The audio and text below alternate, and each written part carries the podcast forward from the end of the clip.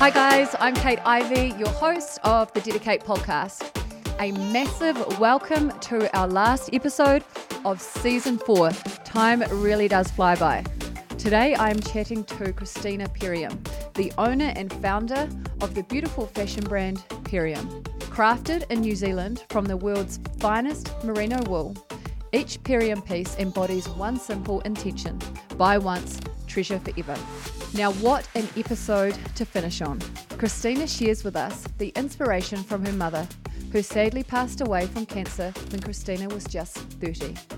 Christina also reminds us just how important it is to treat our bodies well with nutrition and exercise with her incredible endometriosis and IVF journey.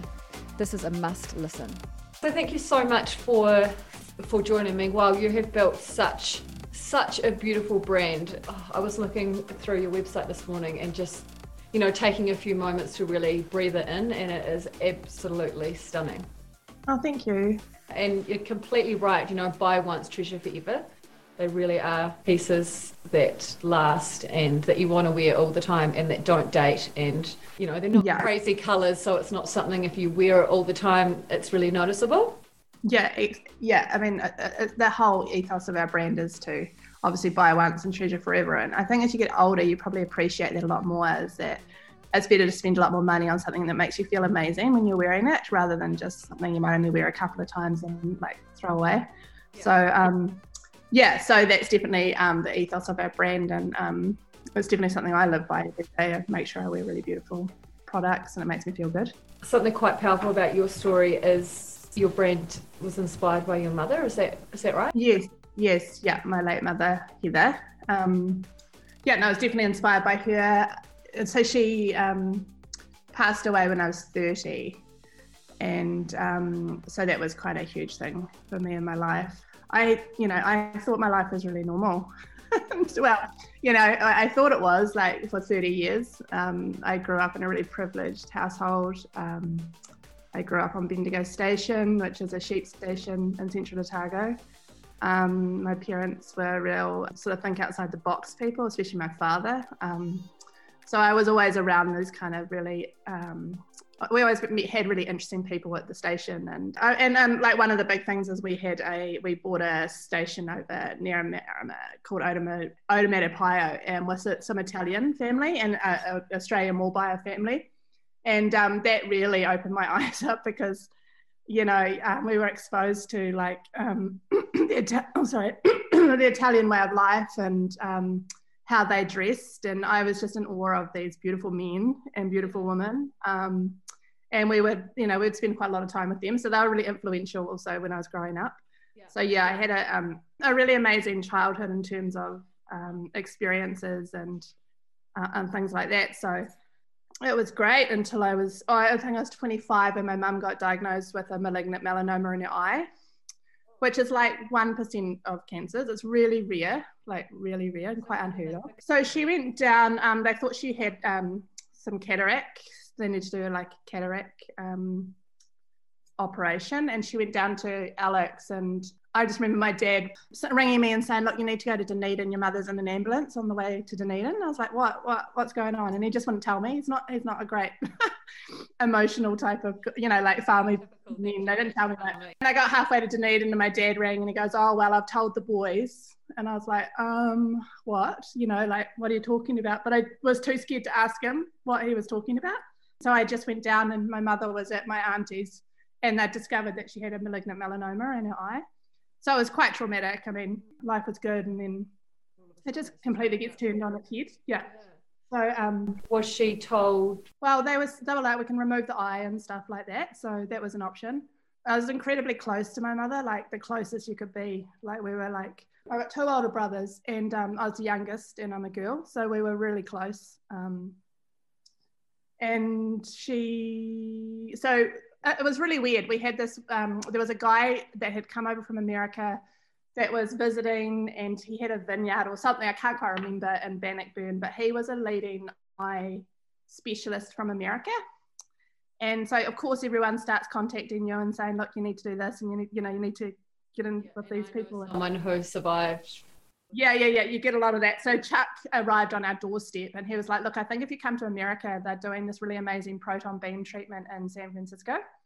And I think we could save your eye. Mm-hmm. So my mum and dad jumped on a plane and they went over and they did this proton beam treatment in San Francisco. Um, and that all went really well. Um, so they beam like these protein, it's a bit beyond me to be honest, but they beam this type of, I guess, radiation or proton beam into the eye and it's supposed to zap it. Um, so they went there and did that and came home and everything was well for a while. But I, I remember um, Googling, um, you know, the prognosis for something like that. And it always said something like a five year, it'll be a five year sort of uh, timeline until it sort of came back. So I kind of always had that in the back of my head, to be honest.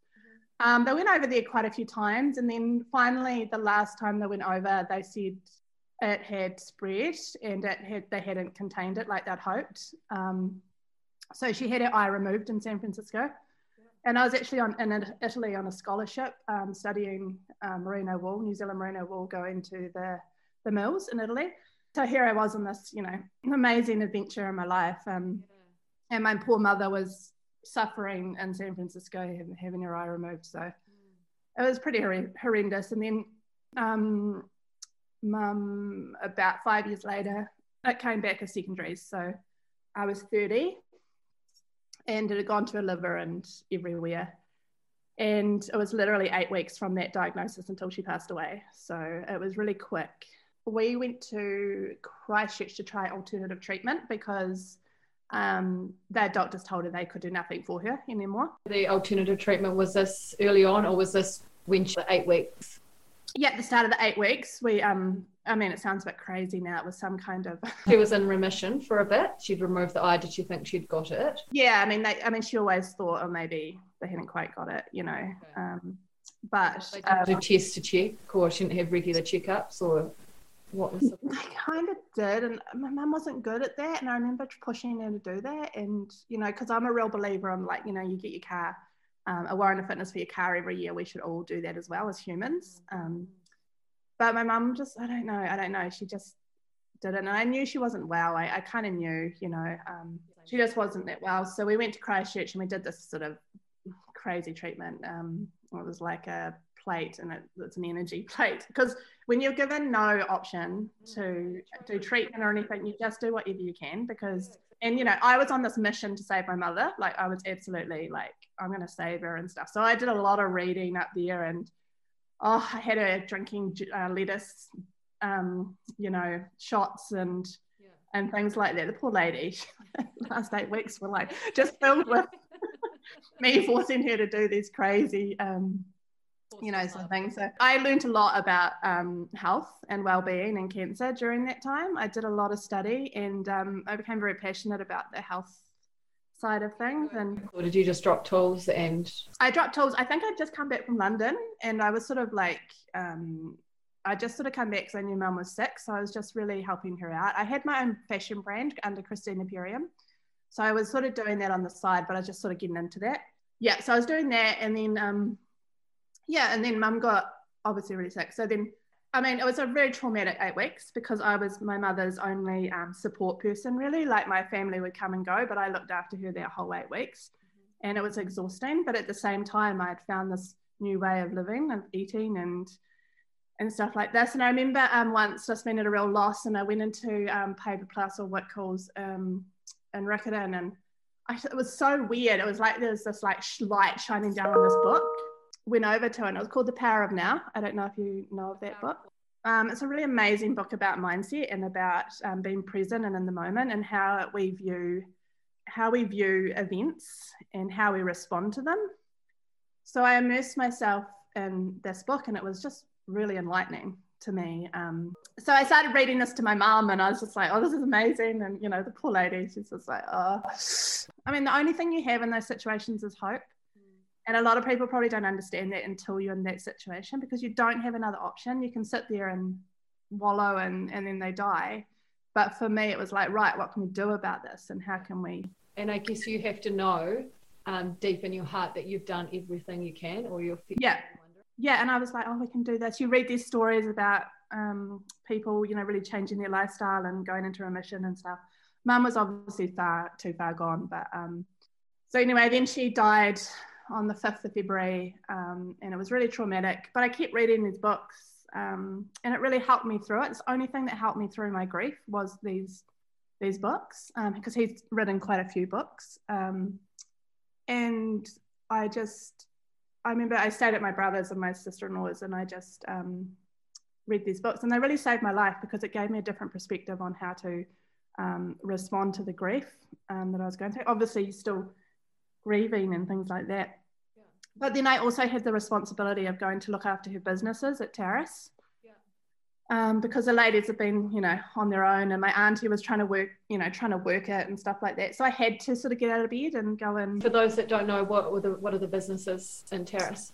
So my mum had has the merino shop, which my father bought for her in 1984. She didn't want it. He just came home and said, "I've just bought you a shop," and she was like, "I don't want a shop. I've got three young kids." Um, anyway, they wanted. It was what an empty store, or was it already? Yeah, it was like a rundown like building on the cafe.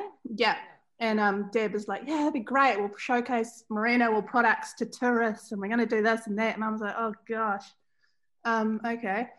Anyway, it was a it was a love of hers. She loved it. She she loved the people. She was a really people's person, and she loved um, she loved she was so good with customers, and people still remember her um, because she always had time for people and, and she really um, was really interested in people's lives. And, you know, people just loved that. Um, and as a young girl, I used to go there after school and just sit and watch her. And, um, and obviously that's where I got my passion for retail for. I didn't really realize that until recently, but yeah. clearly, you know, being around that my whole life was such a massive thing for me.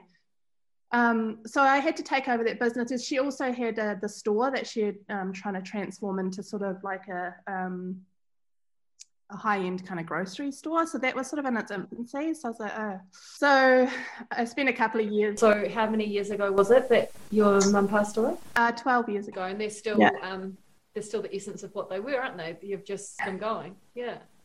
Yeah. Yeah. Um, so uh, I started, you know, so I was doing that, and then I saw there was a real gap in the market for New Zealand made merino children's and babies products. So oh, I thought I'll just start a brand doing that. So I started a brand called Soprino Bambino, and um, a girl from England had just met a fencer in Cromwell, and she turned up on my doorstep, um, Gemma, and said, um, you know, we've got any work? And I was like, when can you start? we've got a few things going on. Can you roll ice creams? um, so she joined me, and she's still with me to this day. Oh, wow. Um, How cool. She's my production manager at Perriam now. So we started, we were we were literally sewing in the back house with gloves on in the winter and puffer jackets. It was so freezing. Um, and we started wholesaling, so selling into a lot of shops, and we would travel around the country and sell into shops. And that grew, and I had Christina Perriam. And then I did a business course, and the lady was like, I really think you need to rebrand it all. And so I had like Soprino Bambino, I had Christina Perriam. So it's rebranded all to one, yeah, under one umbrella. Yeah. And that's where Perriam was born. Oh, wow. Yeah. So, um, Perriam was born um, probably about, oh, how long have I been that? So it's probably been about eight years now. Um, and I went to a branding agency and I really wanted to make it about my upbringing and my family, especially my mother. So they did some really awesome work around that. Um, well, I want to continue on her legacy or my parents' legacy, but do it in a more modern, contemporary kind of approach, but still uh, ringing true to my heritage and um, my parents' vision. So it's definitely something that um, propels me every day to do well and um, to to sort of make her proud, I guess, in a way. So that's something that's quite big. So so then it sort of grew quite big and we were getting more inquiries. So Gemma and I moved over to Wanaka and opened up an office um, there. And then that's sort of where Perriam really took off and started to grow when I had time to focus on it because um, I had a lot of people coming into Terrace who knew my mum and wanted to have a chat for about an hour about what an amazing lady she was, and and that's awesome, but it's not yeah. not good for productive um, yeah. time management. So um, so um, yeah, so my mum um, is definitely yeah definitely um, still yeah around the business and stuff. So that's special. Yeah, so I love it. Perriam's eight years old, and how old were you when you started Christina Perriam? When I started Christina Perriam, so I basically, when I um, finished, I went to Massey University and did a degree in fashion. Mm-hmm. Um, and when I um, when I did, we do it. You do a final year graduation um, show, and um, I won the um, the, the best India collection and design in the show, and um, I also got and I, it was all out of um, worsted merino um, woven cloth from Italy. Um, and I was also selected to go to Australian Fashion Week and show in Australian Fashion Week. So I sort of came out in this big buzz and a store from Wellington. They had quite a few stores called Unity Collection at the time. They're not they're not still going, but they um, were like, we want to take your brand straight away. We love what you're doing and rah, rah, rah. So I was like, oh, yay. Okay. All right. Well, I'll just start my own brand. At the time, there happened to be a new, um, a new um, concept in Dunedin called the Dunedin Fashion Incubator.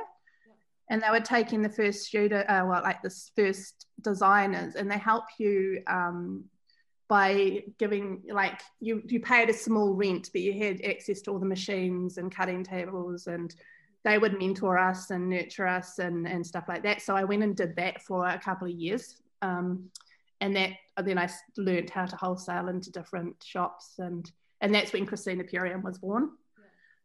So I did that. So that's so young. Yeah. And in hindsight, I wish I'd gone and done worked for other people because it would have been really um, helpful when you're building a brand because I didn't know a lot of the workings and actually like in a brand. You have to learn the hard way in the end, don't you? yeah, I opened a shop in uh, Wanaka after that, and I stocked a whole lot of high end designers. I sort of plus my own my own brand. I did that for four years, um, but then um, life sort of took a different turn, and um, I came out of a relationship, and I decided that I wanted to see the world because I'd just done that Italy scholarship. Yeah.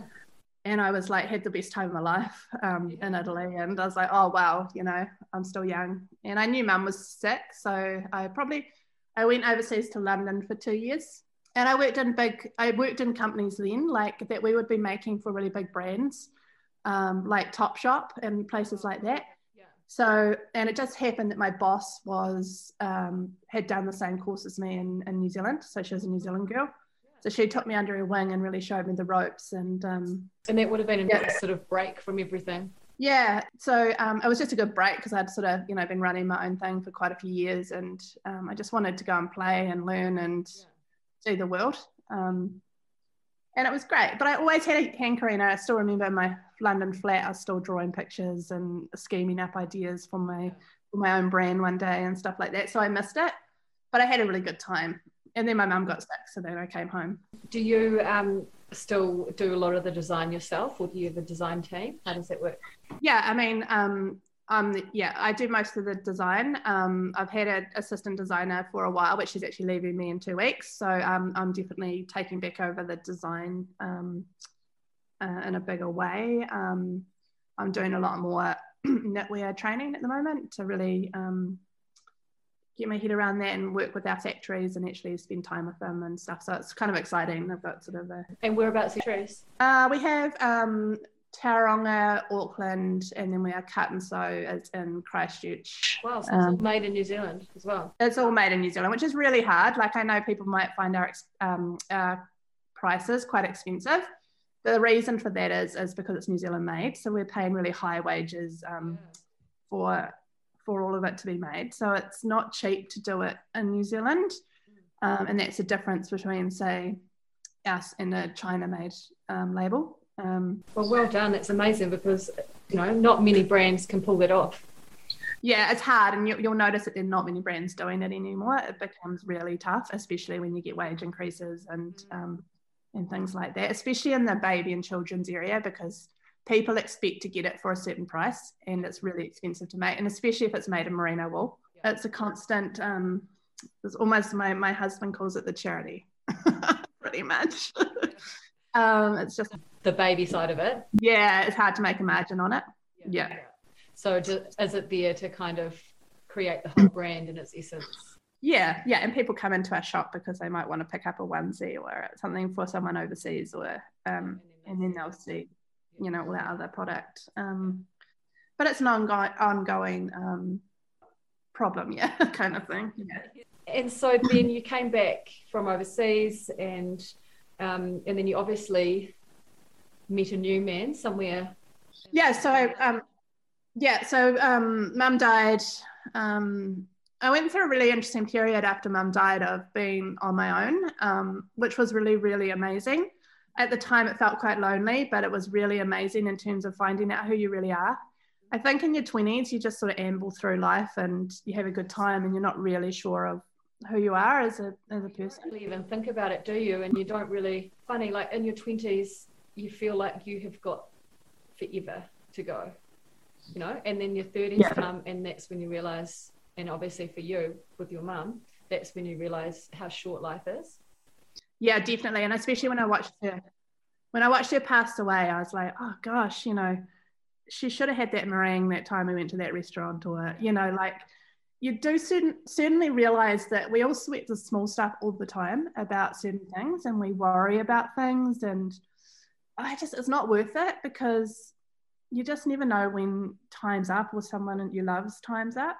Um, so I went through quite a lot of self-reflection and self-growth during that time. I mean, um, and I bought a house in Wanaka, and I was single probably for a couple of years. Um, but I really enjoyed that time um, of just having, you know, good friends and and things like that.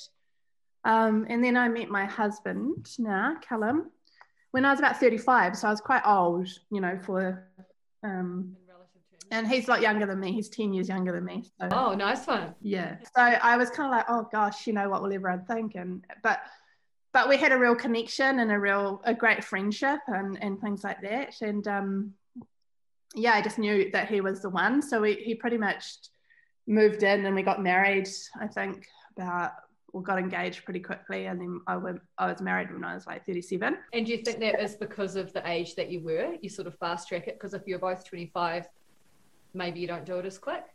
I think we just had a real connection and we just knew that we were it was just the right fit and um, we just wanted to sort of get on with it and yeah I haven't really talked to Callum about that but because I never really we never really talked about it just he just proposed one day and I was like oh that's good I, I, I just didn't really think about stuff like that I wasn't really like and I didn't think about like babies or anything like that. I didn't know what I was on, what planet I was on, honestly. um, well, been through a lot, you know. Yeah, yeah. I was just kind of happy to be sort of like I've done, you know, with mom and dad. It takes a lot of energy and it's stressful and and stuff. So I was just sort of happy to sort of cruise along. But uh, we got married um, at Bendigo, and then which was really sad because mum would have like that would have been my mother's ultimate, you know sort of be times like that when you really really notice that they yeah it's when you ha- when you get married and when you have kids and stuff like that it just really you're just like oh man she would love this and oh it would be so good to have mum here you know that sort of stuff so and do you feel it the grief a lot more intensely? Yeah absolutely. Yeah because i think in your day to day you learn to sort of you live with it and it's sort of but in those big moments it's really tough um, just because it's such a shame like she would love my little boy Walter now, she just would just she just would love him. Um, She's missed out. Walter's missed out. It's yeah, it's really sad. It's really sad. So my brothers have their children. Uh, they've got two each. Um, so she was a grandmother. It was awesome. But yeah, I think you know, with me, it would have just been something she just would have really loved. You know. Um, I'm 37, and we're trying to have Walter. Well, trying to have a kid, baby nothing was happening and nothing was happening. And I was like, oh, okay. And then I, um, well, I would always go to my doctor. So right from a young age, so from my first period, I had a light period for my first period, but the second period I was about 13 and we were on a school um, pony club trek. And I got this a massive bleeding on this. It was a worse situation. Like if you'd been at home, you could deal. but I had this massive period, like huge, like um, just honestly, it was just huge. Non-stop, yeah. Non-stop. It was like not to be too graphic, but massive clots, and I was in a real. I remember being in the back of the horse float trying to change out of my jodhpurs and stuff, and my mum wasn't there. She wasn't on the camp, and that we got back to the um, homestead, and um, I was in the shower and I was just bleeding, bleeding, bleeding. I fainted because I'd lost so much blood. So um, I remember just sort of coming to it. My mum eventually got there and we went home and she was just, she was crying because she didn't think I'd be able to have children. She was just like, what's going on? And, and then I don't think anything really came of it. And then every period I had at like high school, boarding school was horrendous. heavy and I'd have to have a day off. And I think the matron thought I was a bit of a hypochondriac and, and stuff, but it was really awful. So all through my teens, I had this heavy, heavy, heavy periods. Um, and I remember going to my doctor, and because I'm a bit of a, um, I diagnose, self-diagnose myself. yeah, it sounds like you do the research first. You know, I did a lot of research because I'm kind of like a Google. Yeah, I'm going to take this into my own hands and sort of find out what's going on here. And I'd say to her, I think I've got endometriosis. Um, and she's like, oh, well, if you do, you can't really do anything about it. And and so, how stuff. many years ago was this for anyone sort of listening in? And Probably like when I was like 30 or like late 20s, 30s. I would often say to her, look, you know. Oh, even then, yeah. So it's there's been a lot more endometriosis awareness since then, but it's Oh, huge. I didn't even know what the word was really until I sort of figured it out. Um, I was, you know, I, was going, I was like, you know, do we think we need to get help here with my, I need to get um, fertility, you know, that's, I was, she didn't really mention anything. It just happened like that one time I went to a new doctor, a younger girl, and um, she was like, I think you just need to go to fertility associates. You need to, you know, you need to go and sort out what's going on, you know, um, especially with, when you were trying. This is when we were trying. Yeah.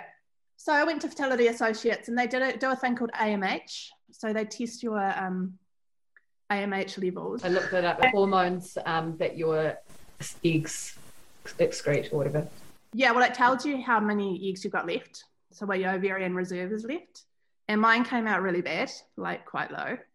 And that is normally a um, symptom of endometriosis. They don't know why, but they find that in all endo patients is that. Um, how tough that you've been battling endometriosis your whole, you know, whole adult since yeah since puberty, just having yeah. to suck it up and get on with it. Yeah, because I didn't know. No one talked about it. No one certainly didn't at boarding school or anything. Um, would have been in bed um, at boarding school and people would have thought, oh yeah, she gets a bed. Bed. Yeah, I kind of yeah, you don't really talk about it. So I was like, do other girls get like these heavy periods? I didn't really sort of. I know. So um, I went to fertility associates, and the lady was like, "Oh, look, you know, you're down here on the range. It's not looking good. Uh, I think we need to do a diagnostic laparoscopy to go in and have a look and see how bad the endo is. And I was like, okay, cool. Yeah, I'll just do whatever you say, you know. Yeah. Just need to get this done. And um, so uh, they, I remember it, it was like on my birthday. My birthday's like the 19th of December. And um, I was in Dunedin and I went in and they, they did this, um, this procedure and I'll never forget it. I woke up and it was a man doing it. It wasn't even the lady that I had. Um, and he came in and he was like, "Oh, look, it's stage four endo. It's everywhere, and you're probably pretty unlikely that you ever have children." Rolls it out like with no, no, no, no kind of bedside manner. Yeah. um, and I was like, "Oh," and it's like this big thunderclap, you know, like, "Oh my gosh." You know, here's my next, here's my next challenge uh, for sure. So, um, we went home. I actually stayed in Pounawea for Christmas with my in-laws, and I was just like, "Oh, this is terrible." And I sort of wallowed in my self pity for a while, and um, we're never going to have children. Your plate, isn't it? Yeah, more grief. Um, went through all that, and then um, I decided to take things into my own hands, and um, because I'd had a bit of a negative experience, so I actually went and contacted Janaea Oxford Women's in Christchurch because they, they had a really good reputation so I um, got a really amazing doctor called Janine Brown up there. Um, I went and saw them and they said, okay, well, let's do a round of IVF and see how we go. We did a round of IVF.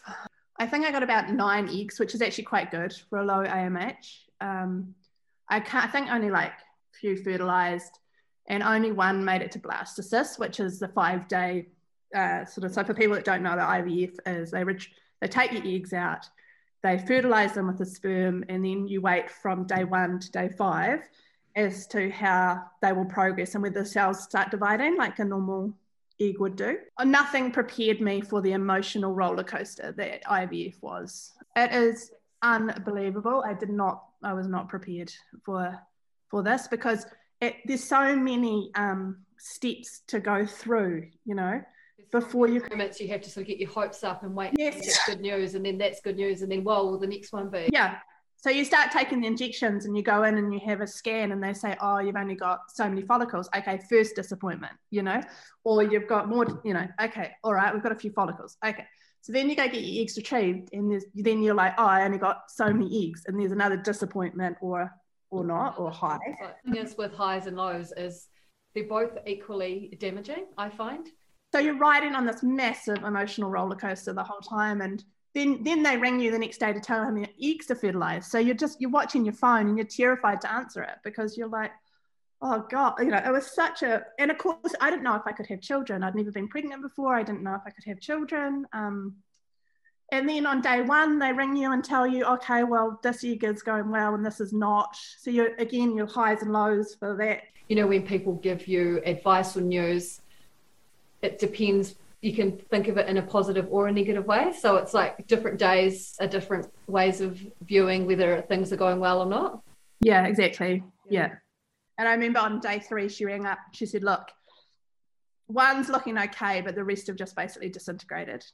Um, and I remember going, we went out to Rangiora to Joe's garage and I, we were having lunch and I just cried. I just cried and like hyped no it was, it was there but I just cried. And my poor husband was like oh gosh I just want to eat my lunch. Um, but I just remember just crying. Like I just was like this is terrible. I'm not going to be able to have children. And I just honestly it was horrendous. And then on day five, I said, "Well, what?" To have children because you'd lost your mum as well. Probably. I mean, I think it's just a. I mean, it, everyone's different, but all of a sudden, I realised I wanted children, and how late I was in life doing it, and how did I have the chance or advice? I would have gone and got my eggs retrieved when I was thirty. Um, all that stuff plays plays on your mind and what you could have done and what could be different and, and stuff like that. So on day five, they rang me and they said, "Oh, we've got one blastocyst," and I was surprised because the news had been quite doom and doom and gloom. So um, so I went in and got that um, put in, and then you do the two week wait, which is again this horrendous time of not knowing if anything's happening or anything like that. Um, and then I didn't test, and I got the, I was sure I was pregnant. I'd convinced myself I was pregnant, and then I got the phone call from the nurse saying, "No, you're not pregnant," and that is just like another grief all in itself. Um, and you're sort of doing it on your own. Like people don't really know what you're going through. You know, you don't really tell many people because you don't really want to have to tell people that it didn't work or. Yeah, and even if I guess if you do tell people, it's still quite lonely because they don't really, not many, you know, just those who have been through it are the ones that really understand what it's like. Yeah, you definitely gravitate towards towards the people that have been through it because they really understand. And you hear some stories about girls going through like 12 rounds to get I was like, how do they do that? Like that emotional. So I don't understand how hard yeah. it is. I've got good friends who have been through it and they've told me how hard it is, but you just you can't until you do it. It's just something you don't really want to do if you don't, you know. Um, so that was really traumatic and yeah, grief and things like that. But in tr- my true nature, I you know I jumped online and I started doing all this research. I read a lot of books about egg quality and I read a lot of books about endometriosis. And, um, you know, I'm one of these people that, look, if there's a problem, we can do something about it.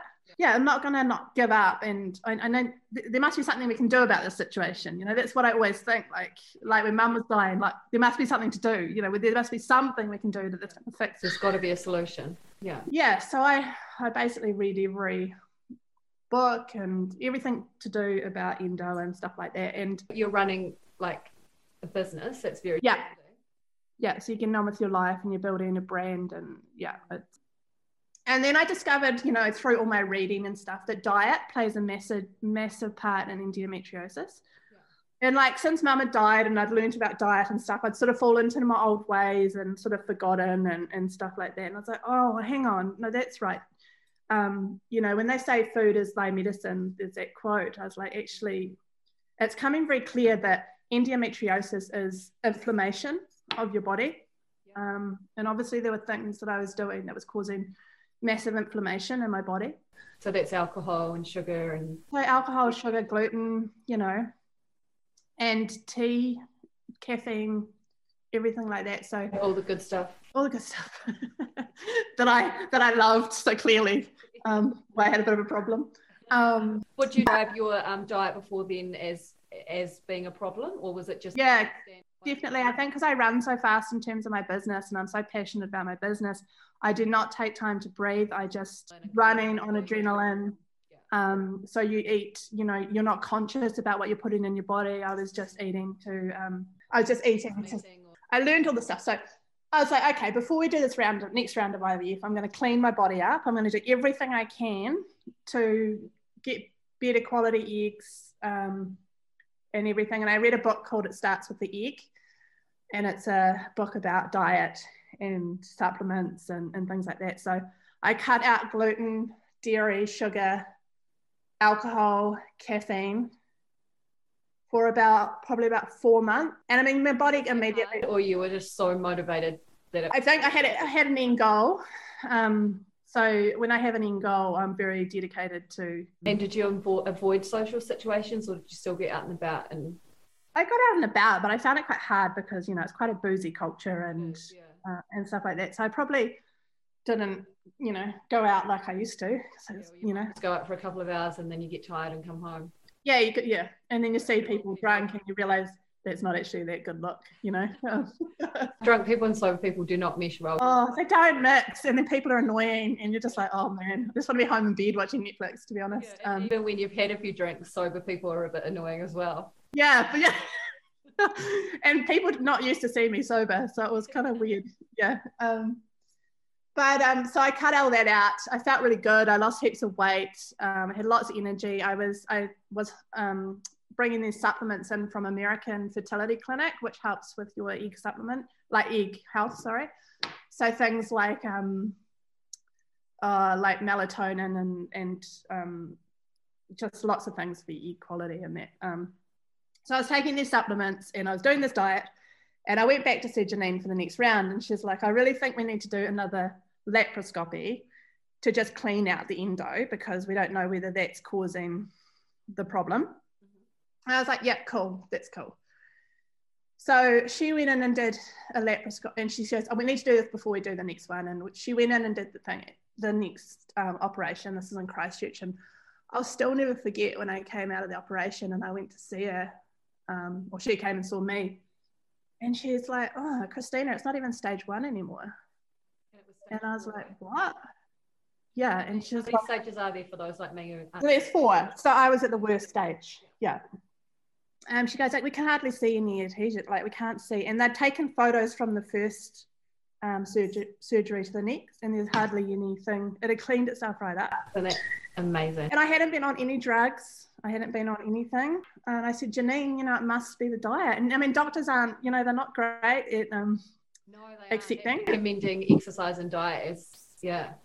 No, they're very much scientific, and I think that's the way they've been trained. So I don't hold that against them. But and I don't think she could really explain why this had happened. I wonder, it'd be in- interesting to know whether you changed her journey. Yeah, I don't know because I don't say much to them. I just sort of, I just sort of go and do my own little um, journey in terms of what I can do to help the because I find that they sort of just they're like, oh, whatever, whatever helps you. Or doctors when you come in, and sometimes I self-diagnosis and it gets just yeah. really quickly, but I have really good reasons as to why I think. Yeah, so it's kind of hard because you. Yeah. Well, I think I think in the future it would be amazing if we could have like a holistic approach combined with a scientific approach because I really do think what we nourish our body is with and so um, she goes, okay, well, we'll do around the Zoladex, which is this horrible drug that puts you into menopause, um, just to clear up anything that's not there, and we'll do another round. So I was like, okay, so I'm pretty proud of myself by this stage because I feel like I've yeah. really, I mean, wow. really nailed, um, you know, so I'm kind of excited and patting myself on the back for the hard work. So good. I felt amazing. Hadn't drunk, socially deprived, and I, I was probably a pain in my husband's ass, honestly, because I had him on bloody um, juices and um, you know, I had him doing it, and he lost heaps of weight, and he felt really good too. So um, it wouldn't have been a sustainable thing, but it's still such a yeah. good reminder of how important what you put in your body is. So it's about finding that, you know, if we're thinking about those those listening, a sustainable yeah. level. So you're not having juices for dinner, breakfast, lunch. no, no, no, no. Um, but um, I, and I'm really telling my story if it can help someone going through a similar situation. Because when I did this, I was like, everyone needs to know about this, you know, like know this is. feeling. This feeling. I need to tell everyone about this. And then Yeah. it's also hard because you don't want to get involved in people's situations and give them hope, and then that doesn't happen for them or um, you know, something also like that. quite a challenging thing being able to do. You know, you're a very strong-minded, goal-oriented person. Yeah. Everyone would be able to maintain that diet like you did. No, I think I'm definitely a, a type of personality that that throws it all at it. And Yeah. Basically, what I'd done is an experiment which I had proved that did work. Um, and to me, that was very powerful in terms of how food can heal the body. I think. Yeah, and you'd already started it with your mum. Yeah, I'd already started, so I touched on it. Yeah. I touched on it, and also when my mum died, I took over her role as trustee on Can Live, which is a um, a charity in Wanaka where um, we used to have retreats where cancer patients would come to, and we'd do things like meditation, and we'd do things like the diet, and so that really helped me after mum's death because I went along and spent time with these people and um, really understood the diet even more, meditation, you know, stress, and all those things. So I'm still a trustee on that, um, which I've really loved. Um, but yeah, so back to um, we go in for the next round and we get five eggs. So we're getting lower because your AMH diminishes over time as you age. Yeah. And especially because I've had endo and a low ovarian reserve, now I'm down to five eggs. And they kind of look at you, but what would say a 25 year old in a similar situation with, without endo, what would they have in comparison? oh, you probably get like 20, 30 eggs. Okay. But I had read somewhere, and I've done a lot of reading, that only takes one, Yeah. you know, so not to worry too much about quantity. It's about quality. And because I'd been taking these egg supplement There's your brand coming into play. Yeah, because I'd been taking these things. I was like, I can't. I was quietly confident that the eggs were going to be good. It- you know, um, because I'd done this work. Again, I didn't say anything to the doctors or anything like that because I was just like, I'm just. This is just my own little thing. So anyway, um, went in and um, they got five eggs and four. No, sorry, they only got four eggs, and I'll never forget it. We went into the egg retrieval, and normally they take the eggs out and they start counting the eggs. This is another trauma of IVF. And they start counting the eggs and they were like, not counting. Counting them in front of you. Yeah, they count them as they come out and they weren't counting. There was just silence for like five minutes. Oh my goodness. And we were like, I was just looking at my husband, and you're on these cool drugs, like you're really whacked out. It's pretty awesome. But um, I was just looking at my husband. My husband was just like, oh, God, this is not good. um, Um, with her for another. Yeah, yeah. He's like, just we need to be done. this is a situation. Anyway, then she goes, oh, one, one, and we were like, oh. So they got four eggs, and um, I was really upset about this low number of eggs, you know, because you don't have a lot to choose from. And then they fertilized them. One wasn't mature enough, and one egg had two sperm go into it, so it shuts the egg down. So I literally only had two eggs to work with this time. So I was like, Two go into one. How does it? Oh, sometimes two sperm can go into one egg and it kills the egg. Yeah, there's so many fascinating facets to this. anyway, so I had two eggs and they were like, oh, this isn't good. Last time your eggs all disintegrated. Look, just don't have any, you know, sort of hope for this. And I've also done a lot of reading about putting your putting your eggs back in earlier, not waiting until day five. There've been quite a lot of research done and a lot of success with eggs going in earlier and being in their own environment, but you don't see that they get to blastocyst. But they were kind of like, oh, look, you live in Wanaka. We just basically feel sorry for you. So we'll, we'll put them in on day three. So We, we will humour you, in other words. yeah, yeah, yeah. Yeah. We'll just, yeah, we'll do this for you, you know. And I said, oh, thank you, you know, because I'd done my research on this. Mm-hmm. Anyway, so they rang me on day one and they said, oh, yeah, the eggs are doing what they're supposed to be doing. They're dividing and, and things like that. So I'm secretly thinking, yes, go eggs, go eggs, you know. Um, Go healthy eggs, you know. go healthy eggs. And they said, yeah, I think we might have a transfer on day three. And I was like, okay, sweet. So then we go in on day three, and I'll never forget the embryologist's face when she walked through the doors and she said to me, Wow, these eggs are looking really good. And I was like, Are they? And she's like, Yes. I was like, Wow, that's cool. And um, they were so good that they put two back in because they couldn't decide which egg was better. Oh, wow. They're both really good. Twins. Could have, yep. Or I had to sign my life away for multiples. Like, My um My friend has triplets. She lives in Wanaka actually. Oh. Four year old triplets from putting three, uh, no, two eggs in. One's Really? yeah. Wow. I hope she's still alive. Oh my goodness. Made it out the other side. oh wow. Good. That's amazing, honestly. Um, and yeah, so they put two back in and got pregnant with Walter. So amazing. We had our precious little boy. He's three years old now. Um, and yeah, it was just amazing. Yeah. It's so wonderful to hear how, um, you know, changing up your nutrition and how you're treating yourself had such a profound impact on your journey. How do you think you would have coped if you hadn't had luck that time? I don't know. Honestly, I'd hate to think. I was so lucky it was only round two. Um, It was only round Yeah. two, but you, you'd done a lot of legwork. yeah, I'd thrown a lot at it. I guess that was the risk. That was the risk because I'd put so much energy in it. I don't know whether I could have picked myself up and um, done that again. It was so Probably lost, um, you wouldn't have been able to stick to that diet so well because you wouldn't have had the same faith in it. yeah, exactly, exactly. So um, uh, yeah, I would have if my eggs had disintegrated and my eye, my endo was still bad. I don't know. I would have probably lost the faith in that kind of um, way of approaching it and gone the doctor's way. I don't know. Were you um, nervous throughout the pregnancy as well? Would have been a nervous first 12 weeks or sort of Yeah, I was. feeling you were good? Oh no, I just knew. I just knew I was pregnant, and I just knew it was going to be good.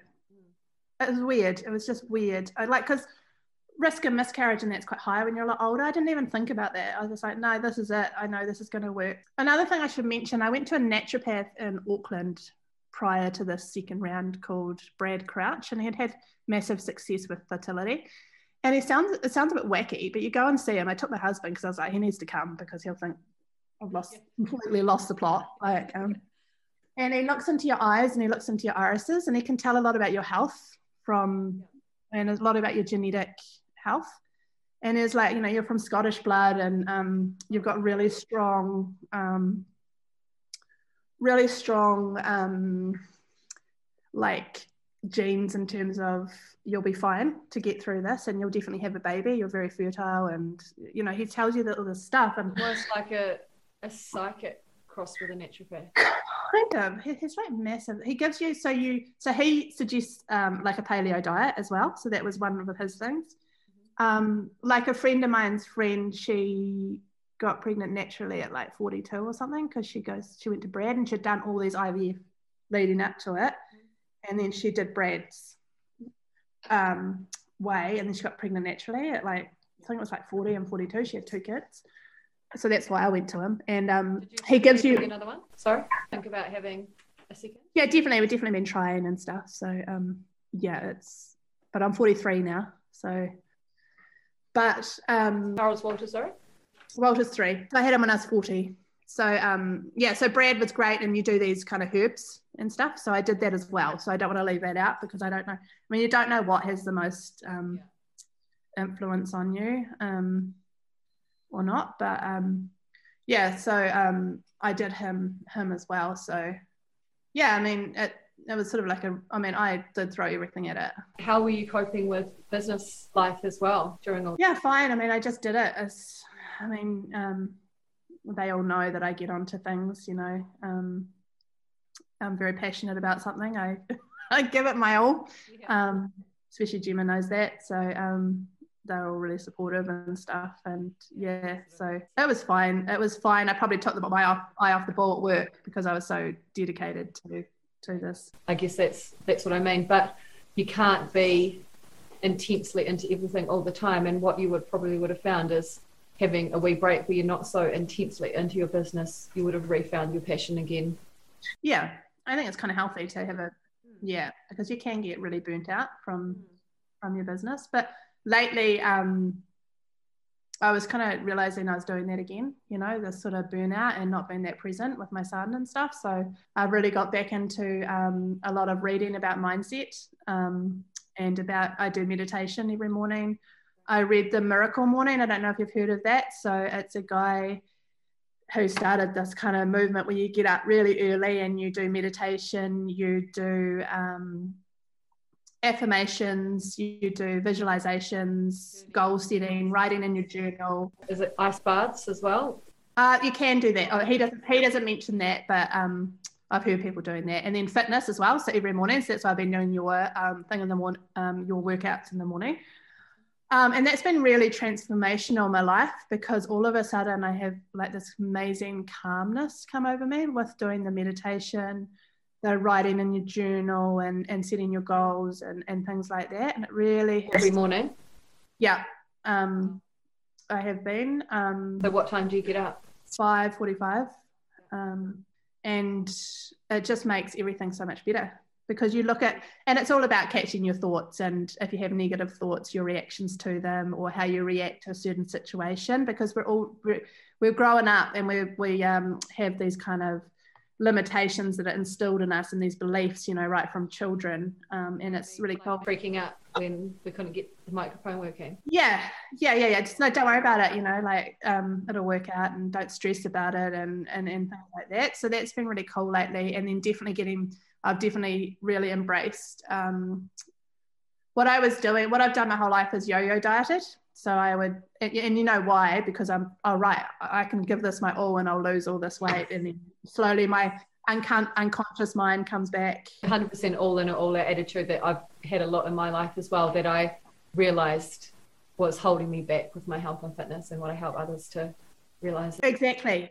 And it just I just had this realization when I was doing the miracle morning and everything that it's it's not it's not what diet you prescribe to or what new fad. It was actually and because uh, I've never been able to nail it, but it was my mindset and I hadn't got my mindset right. And I was like, well, if I can get my mindset right about nourishing my body with foods, not cutting out things that um, bad for me or I perceive as fattening or anything.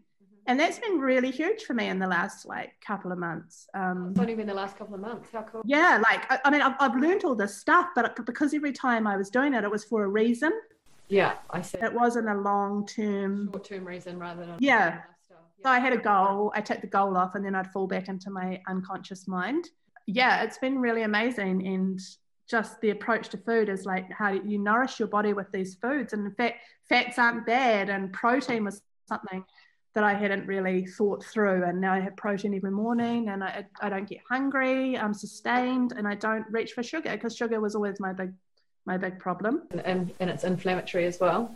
Inflammatory. So I, I completely changed my whole mindset towards food rather than doing something for a certain amount of time and then seeing the results, being happy with it, but then slipping back into the the unconscious. So um, yeah, I'm, I'm really stoked with um, how I've just sort of kind of worked out that was my mindset that that was what come along at the right time as well. Yeah, and so then your workouts came along, and then um, and just you do have to that's why I do this meditation and affirmations and things because every day you need to check in to make sure that you remember that, you know, I will nourish my body with healthy foods or whole foods and, and things like that. And I just haven't even looked back because it's not about reaching a goal, it's about nourishing my body so it's healthy mm. throughout my life yeah. um, so that I don't get disease and I make it stronger through exercise and, and stuff like that. So, disease prevention is um, you know, exercise, that's a big, its biggest benefit. It's not motivating day to day for most people. It's not, yeah. What you've been through. So that's where, you know, people can find it tough, but it, you know, it is important for people to remember that and think about their long term health. Yeah, I think, and that's why if you do daily practices of meditation and things and you're checking back in with yourself and, you know, life can get really busy. You've got children and you you know running businesses and things like that. And if you don't take time to sit with yourself and really think about what you know um, how to keep things on track and um, your affirmations every day about um, you know what you're nourishing your body with healthy relationships kindness and compassion and all those things. If you do that every day it soon becomes part of who you are. Said before about um, your mum should have eaten the meringue. You don't actually mean she should have eaten the meringue. What you mean is she needed to be at peace with either eating the meringue or not eating the meringue. And that, exactly. that's the mindset. Because yeah. if you're eating the meringue um, and stressing about it, then it's not a positive. But you if you're eating a meringue and you know that it's a good healthy decision, as in the decision itself is made with health in yes. mind because you've been nourishing yourself and your mindset's right, then yes. it's a great thing. So I think a lot of people take that the wrong way. It's, you know, you should eat the cake. It's like, yes, but does that cake make you feel good? Yeah, and I think when you sort of get into a really um, healthy mindset of nourishing your body, you don't actually want to eat the cake because you know that it's not actually serving your body um, in the right way. I think it, because I think if you're doing a diet or something, you're like, oh, I want to have that cake. Yeah, um, it's, the, it's the wrong thoughts. Yeah, it's the wrong thoughts that you're telling yourself about that cake. Like, oh, if I eat that cake, then I just won't eat dinner tomorrow night. You know, and that's not a healthy way of living. That's actually um, restricting yourself. Um, and it's non-sustainable, I reckon. I don't think it's you can't sustain that kind of. Um, That's right. Um, yeah, with talking to Claire the other day, um, if diets worked, we'd all only go on one, and that would be it. Yeah, yeah, exactly. And they're trying to sell you this quick fix, and um, it's not a quick fix. And as someone, I tell you, who is someone that I've loved listening to her podcast is Deliciously Ella in the UK. So she had she had massive um, health, chronic health issues. She was in and out of hospital. And then she changed her diet and um, she's completely healthy. And her husband and her are growing this huge business in um, the UK called Deliciously Ella. And she has a, a really good app with all the good foods and um, and things. So I just I love listening to uh, their podcast because it's all about um, mindset uh, mixed with food. Mindset that you're going to say because yeah, that's, that's what it's about. It's not the food you're eating; it's it's the mindset that's causing you to eat the food or not eat the food. Yeah, so rather than like me and the, I have like a smoothie in the morning and re- and like it has peanut butter in it, for instance, I would have thought, oh, that's way too fattening. But now I understand that you need fats with protein.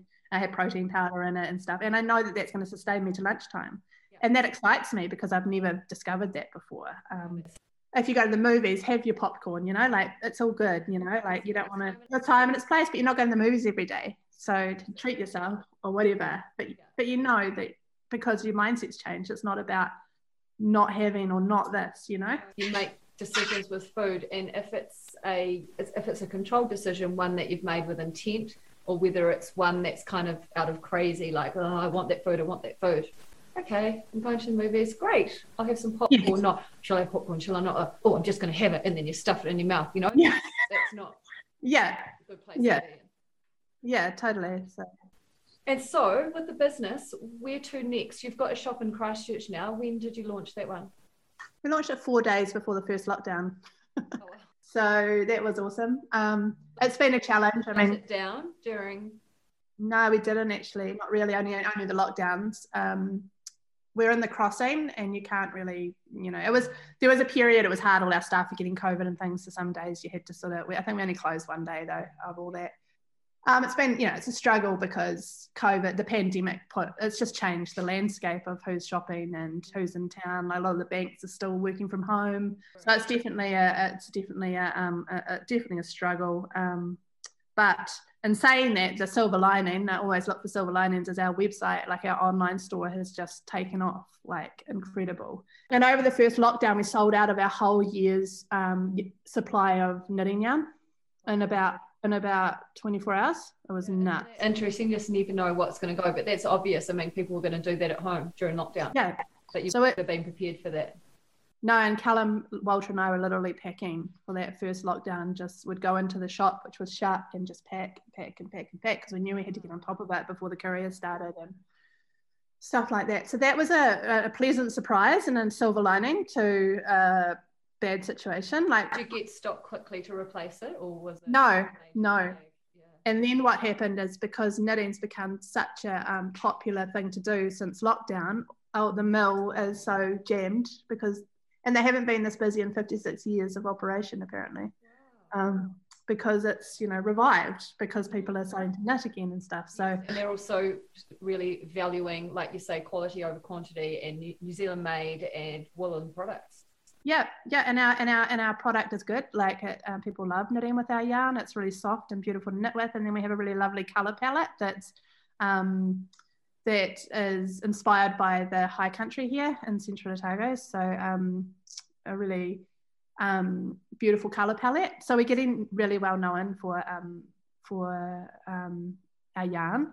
Um, and then I bought in uh, chunky yarn about oh, last year, so last probably came in about July, and did knit kits and targeting a bit of a younger market, so people can knit at home and learn and stuff like that. And that went that went really well too. We sold out of that as well. So yeah, we're just about to get the next lot um, of yarn, and we've doubled our um, quantities. Um, we've got some really exciting stuff going on in the knitting and the knitting. Um, so um, watch the space for that. There's some. We've got some really cool plans um, happening there around that kind of segment of our of our business. But not only that, like our knitwear, our women's wear, everything is just you know online is just huge. Terrace took a hit obviously because there's no tourists.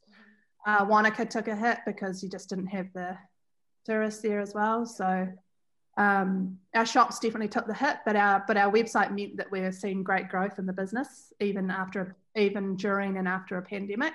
Its presence has grown as well. Yeah, yeah. We're just doing a lot. Uh, you know, you learn and, and you grow, and you, you get the right people on board. And yeah. we've got a really good team now that doing all the things. Like we have an amazing photographer. Um, you know, we just we've got a good sort of um, template going for the business and um, social media. I mean, it's hard work though. Like social media is just a giant. It just keeps growing. People like you and I, who are running our businesses behind the scenes, we're up against people who their job is their online platform. Yeah. And they're making money on their online platform. And that's who you're sort of competing against for, I guess, views and likes. Yeah. And they might have a lot of money to throw towards production and how that looks because it's not cheap to do photo shoots and it's not cheap to to I know what you're doing too. It's not cheap to um, pull all that together. People just don't. I you know if you're not in the industry, you don't understand what it takes to pull all these beautiful images together and you use them and then you've used them. You know. Yeah. Yeah. Yeah. Yeah. Yeah. So we like and stuff obviously, but in terms of social media, you have to keep up. Like you have to do reels and um, mm you're, we're just about to do um, content management full time with someone because it, and it's hard and i still do the social media so it's quite full on for me so i think i'm, I'm about to advertise for a um, for a digital marketer for the business because it's taking a lot of my time yeah. and it's not something so, i but you're about to go on with a company to do your content management is that I'm just getting my, I'm actually just paying my photographer to do monthly content because um, again, that's what I try and do and stuff. And I've just decided that I need to put my energies into areas that need um, my focus in growing the business rather than doing. And I think um, when you have like a small uh, business, you get very, I know a lot of people will run into this situation is that you get very much, you're doing all day. So you're just doing what needs to be done to get it. Um, and I think, you know, with the sight of looking at it and seeing what can be improved from there. Yes Yes, and um, I just I'm just doing another course at the moment. So ten years ago, the lady that told me to rebrand Perriam has brought back her um, eight of her favorite businesses to come back and do the growth phase of the business, and that's been really awesome. And it's a real good step back to think, okay, actually, you know, I'm doing this in the business, but that actually isn't conducive to what I, you know, my time. I should be growing the business. So it's been a massive, amazing um, restructure of our business is what we're doing at the moment in terms of the, the key people we need involved um, to, to run it. And then I get back to doing things I love, which is design and growing the business because it is growing. Um, and I've got to manage that growth. And with growth comes, you know, financial. You've got to, so we're making a lot more than we used to. Um, you know, there's a lot more money going into production. Um, rents go up. You know, you have all those kind of situation. So I'm not I'm not all over that then. Yeah, it's like managing it's like a whole new structure. You have to learn how to get the best out of it again. Yes, yeah. kind of like so rejiggling everything so that things are getting done well. Mm-hmm. Pe- people aren't overloaded. You know, that was a bit of a problem for a while there. We were all running like I mean, there's never a dull moment at Perriam. Like if you work there, it's um, you know, it's small, so everyone's doing a bit of this and a bit of that. like my business too. It's like when they um, when the girls go to write what their job title is. Yeah. It's, it's impossible to yeah say what it is. There's about a hundred different things. It's, it's, exactly it's exactly right. And I'm just about to advertise for like a role in the office, and I'm like, I don't even know what to call it because you've got to do this, this, this, this, and this. It doesn't have a name. It's like you're just like it's, it's like just admin. You know, like you could say it's admin. It's not. It's way more than that. Especially when way more. Yeah, it's um, it's marketing. It's admin. It's, it's customer service. Um, uh, yeah, it's hey, I need this doing. Can you do this? And it could be anything yeah, it could be anything. It's almost like a PA. You know, they just need to be kind of yeah. available. It's basically trying to clone yourself, is what I think it is. Well. It's exactly it. It's exactly it. Yeah, you need someone, and, and like, but you don't need. Yeah, they need to be good at all things too. You know, like, do they have any experience on Illustrator or Photoshop, or can they use Canva? You know, like. And I was writing this job description. I was like, oh man, this is like eight jobs in one. No wonder everyone feels overwhelmed. so yeah, so it's cool. Um, we're experiencing great growth. Um, in terms of um, you know future future plans, um, just really really focusing on the online stuff um, because that's where.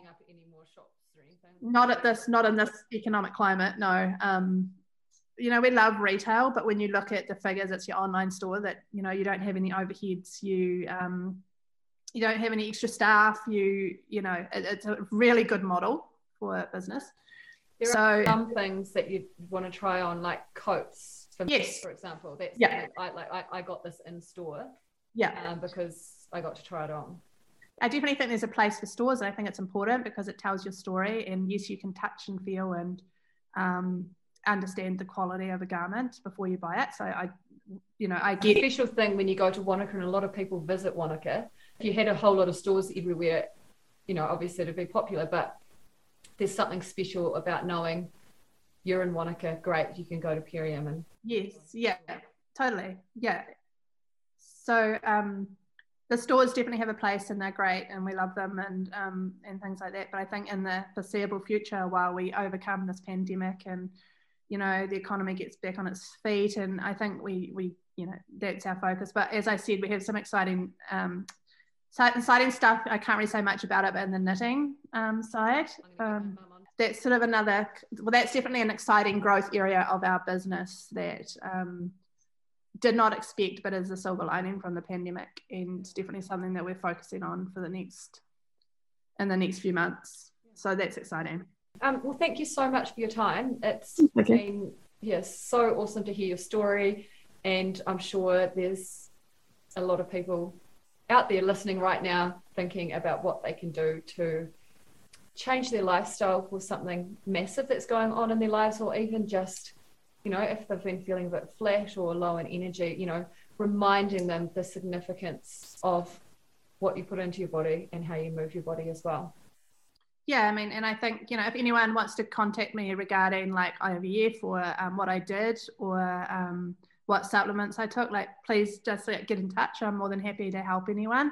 I'm not saying it will work with everyone, but it's just my experience. But again, I honestly like sharing my story if it could help someone else or you know i know um, someone close to me has got the same issues with me um, you know with heavy periods and, and things like that so i just feel so um, grateful that i'm here to help her um, as a young person um, because I didn't know about it then. So um, yeah, if there's anyone that wants to make contact and I can help. Look you up on they, they look up Perriam, on Instagram or Facebook and send you a message. Yeah, just send me a DM on Instagram or whatever. Um, I can yeah, because I know going through it it's really lonely. Just the whole IVF and endo situ. So um, if you want um, just some I don't know advice or um, someone that's been through it, like just let me know because I'm more than happy to um, share my experience um, and what I did.